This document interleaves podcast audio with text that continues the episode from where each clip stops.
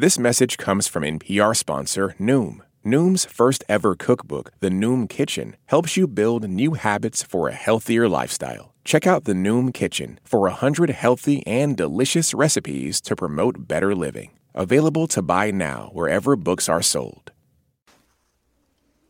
Live from NPR News in Washington, I'm Shay Stevens.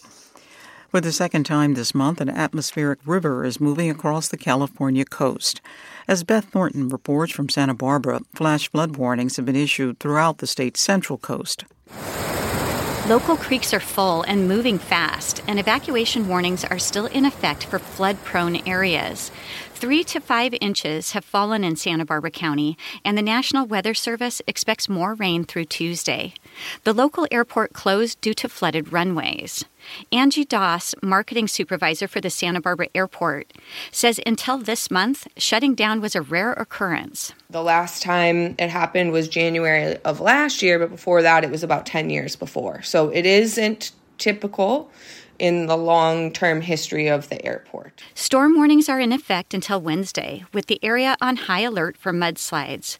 For NPR News, I'm Beth Thornton in Santa Barbara. Louisiana's Governor Jeff Landry is urging lawmakers to pass a host of bills that would overhaul the state's criminal justice system. As Molly Ryan with member station WRKF reports, the legislation includes a proposal to expand execution methods. Lawmakers are considering nearly 30 tough on crime bills in a special session. Among them is a controversial bill that would expand execution methods in Louisiana to include electrocution and nitrogen gas.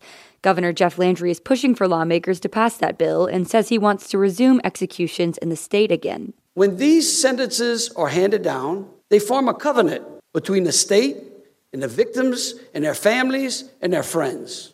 And justice requires that we uphold that covenant. Louisiana has not executed anyone since 2010. For NPR News, I'm Molly Ryan in Baton Rouge. Democrats are pressing President Biden to stop the war in Gaza.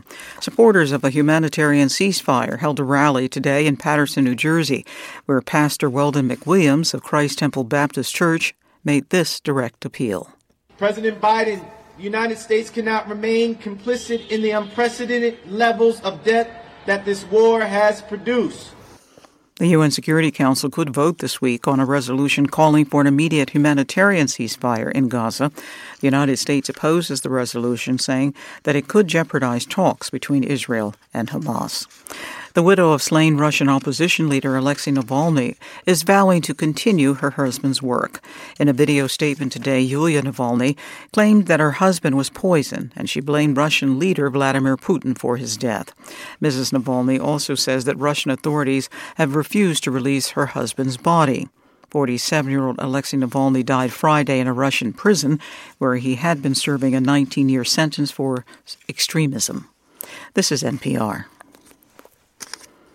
Nikki Haley is using the closing days of South Carolina's Republican primary to try to draw a contrast between her campaign and Donald Trump's. Haley's home state is preparing to vote in a GOP primary Saturday.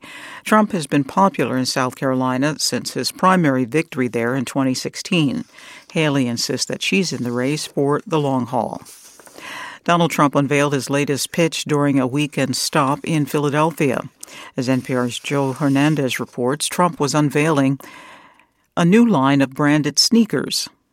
The Never Surrender high tops are colored a shiny gold with an American flag on the back and the letter T on the side. They were going for $399 a pair, but the 1,000 pairs for sale have since sold out.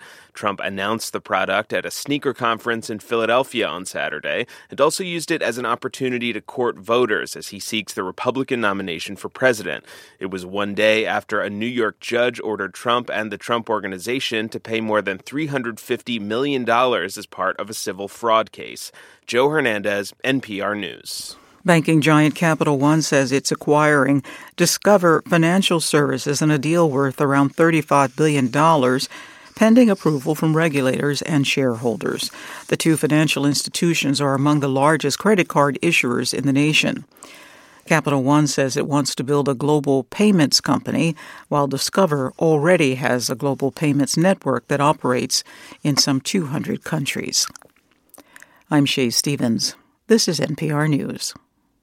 This message comes from NPR sponsor Capital One. With the Spark Cash Plus card, you earn unlimited 2% cash back on every purchase for your business. Find out more at CapitalOne.com slash SparkCashPlus. Terms and conditions apply.